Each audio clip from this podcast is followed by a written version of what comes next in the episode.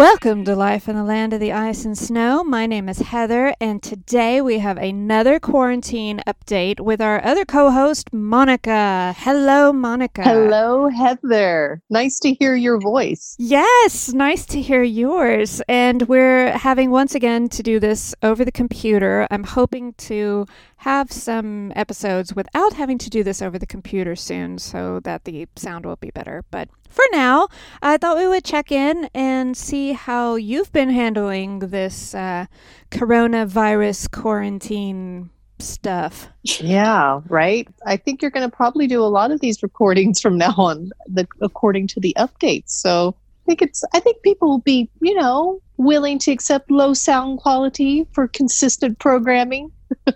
I think this is super weird right now. I mean, to be quarantined in your house. Although I did say, I told my parents, I think it was today, that it just kind of reminds me actually of when I first moved to Sweden and didn't know anybody.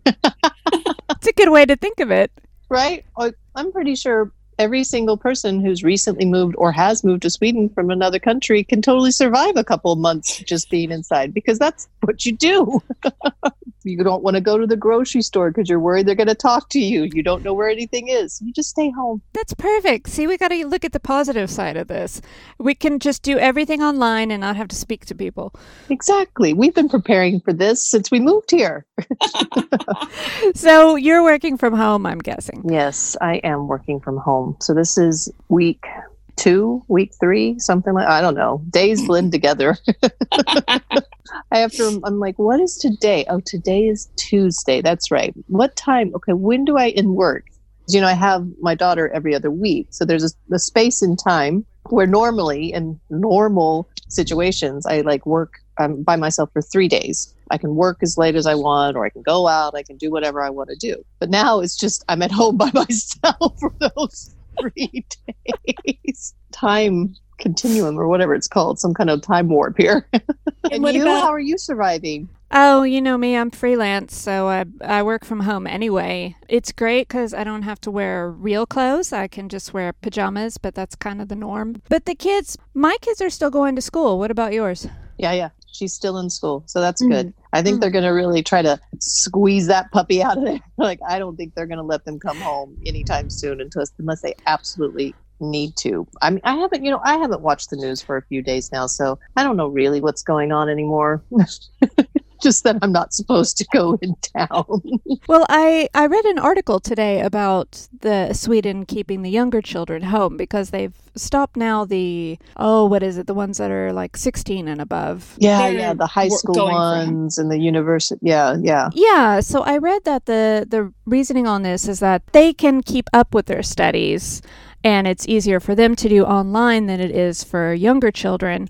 Also, it does not seem to be affecting younger children too much at the uh, but I mean, I don't know. That's just what they're saying. There was some other reason they were keeping Oh, also they're keeping the younger ones in school because they're afraid that if they let them out of school and have them at home, we're going to lose a lot of healthcare workers that have to stay home with their kids because they're too young to take care of themselves, whereas the older ones can manage on their own. So I thought those were pretty compelling arguments. And I've also told a lot of people who keep asking how it's going in Sweden, I tell them, you know, Swedes don't like to be around each other anyway.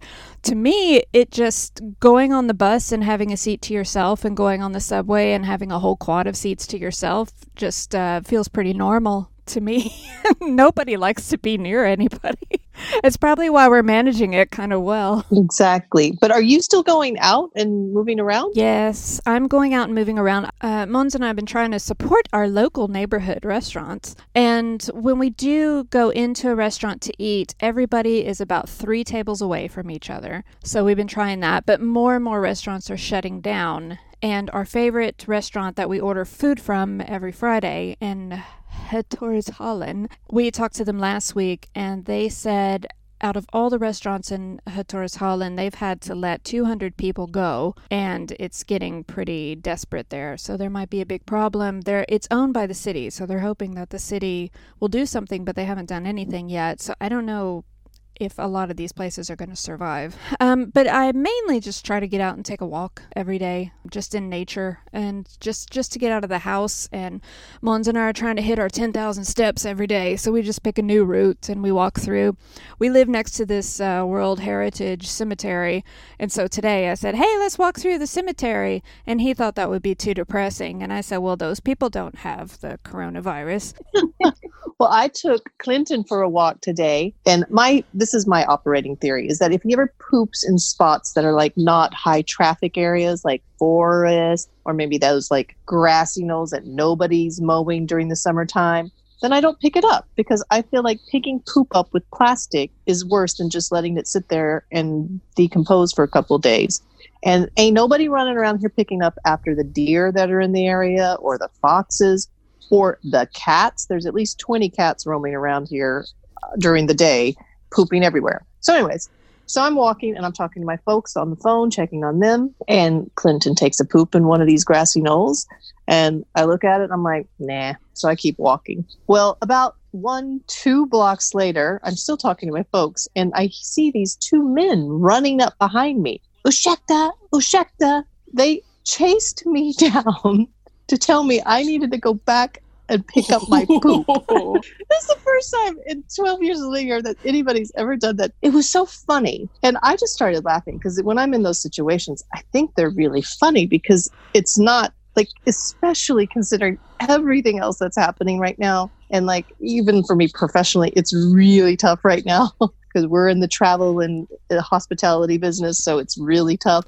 And I just thought, wow. and then I thought, well, maybe they needed to talk to somebody. You know what I mean? And then I thought, I haven't been talking to anybody else besides work people. It's been kind of nice having this little banter with some strangers about picking up poop or not.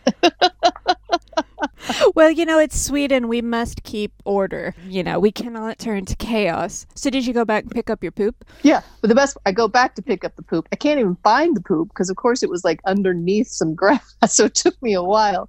And I was just cracking up. My parents were laughing on the other end because they heard the whole conversation. You know, and at one point I, I used the, the the excuse, well, you know, I don't I just don't think I should have to pick up poop with plastic. That just seems counterintuitive.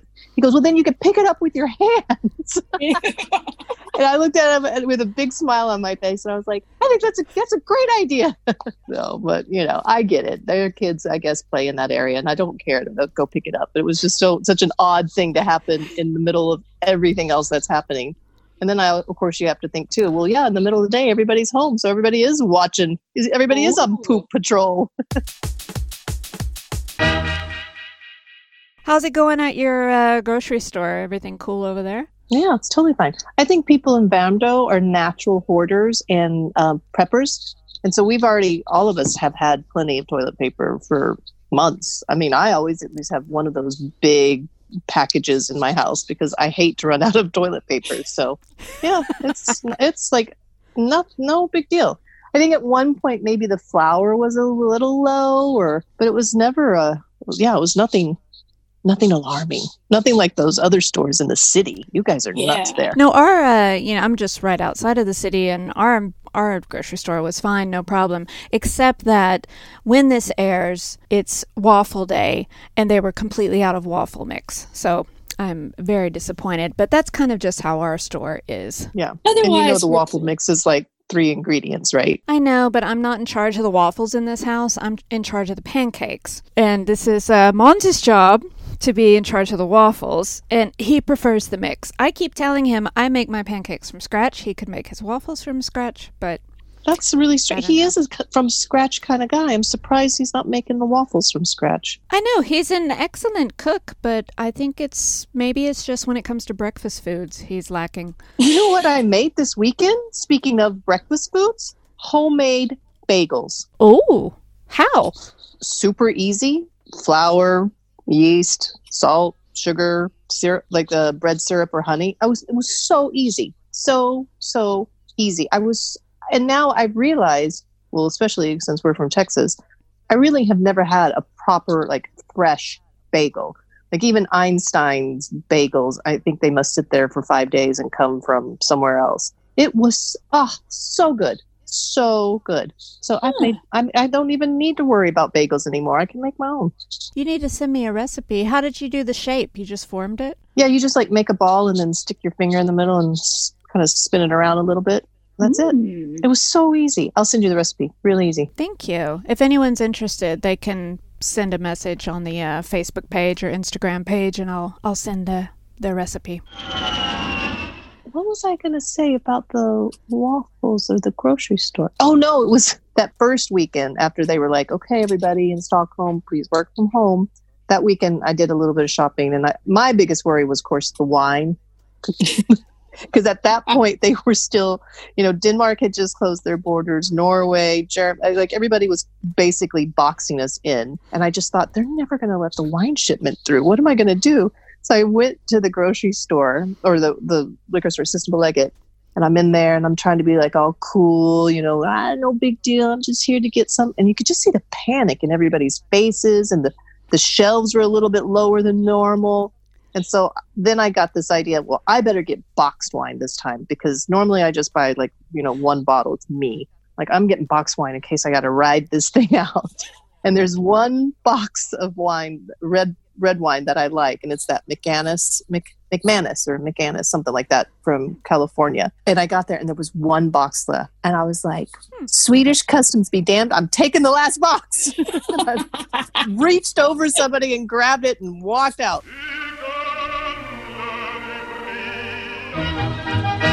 My parents told me today that they had like shut down pretty much all non-essential shopping. So it was the grocery stores, doctors, uh, pharmacies, and the liquor stores.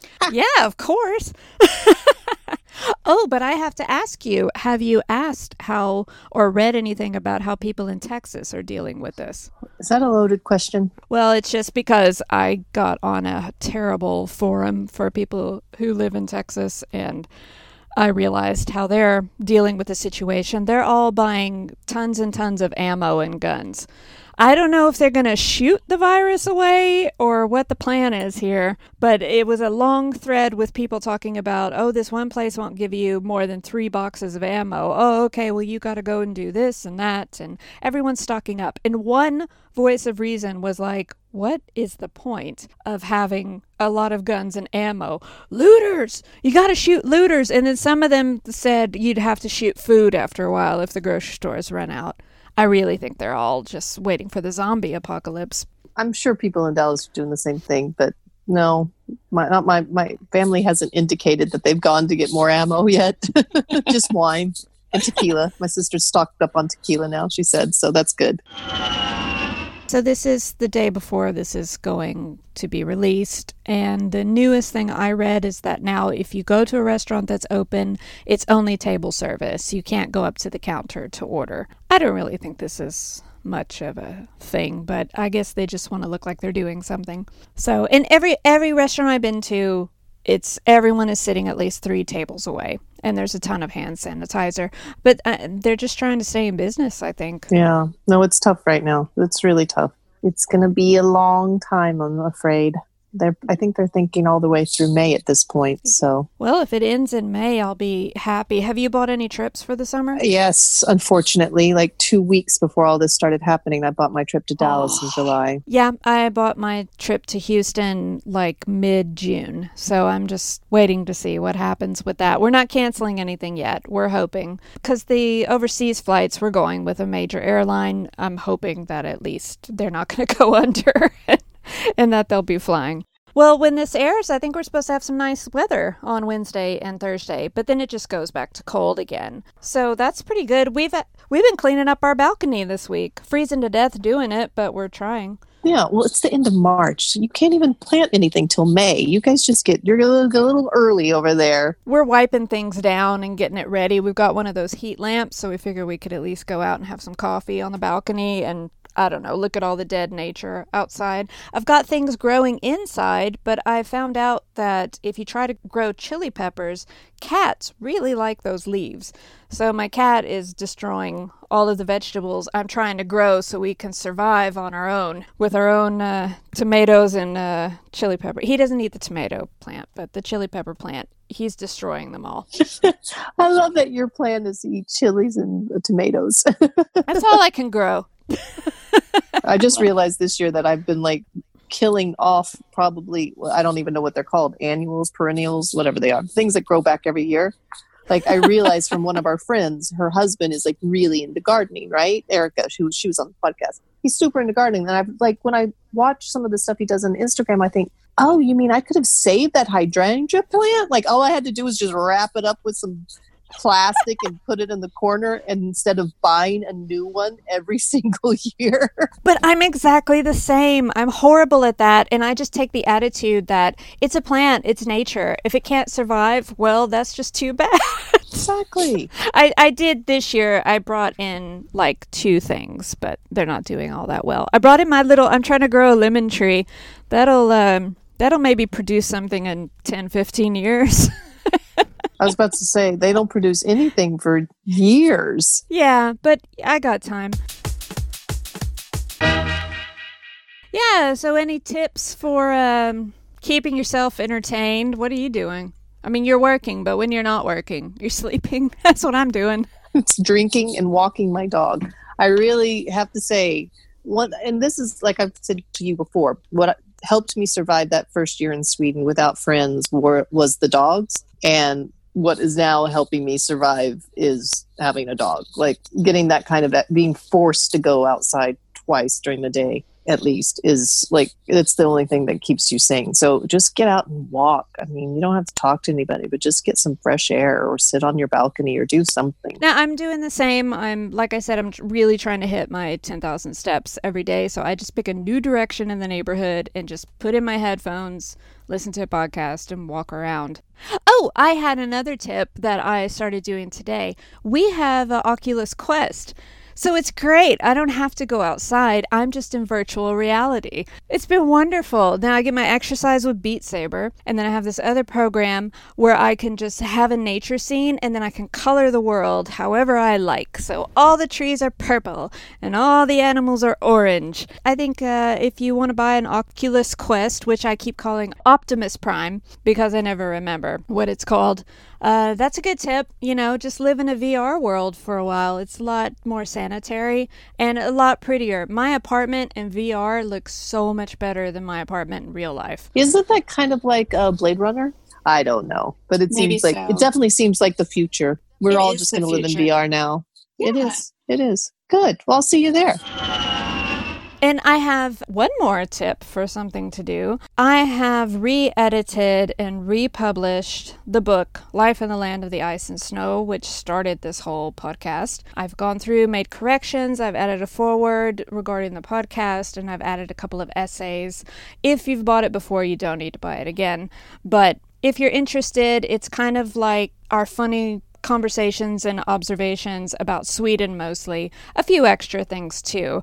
But this was how I started the podcast was by keeping a blog with a lot of essays about my weird experiences and things I thought about Sweden. So now it's on Amazon, any Amazon you want, amazon.com, amazon.de.es,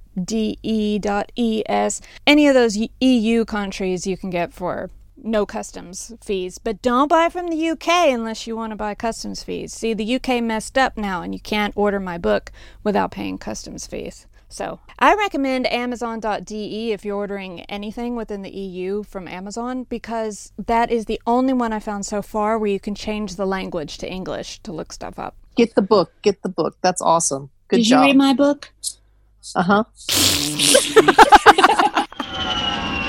so that's about that's about it and hopefully this ends soon. Otherwise maybe we'll do another check-in in a few weeks and see how it's going. You stay as far away from people as possible. You know if you wear weird clothes and seem kind of crazy you always get a quad of seats to yourself anyway so i'm pretty good. All right. Talk to you later. All right. Bye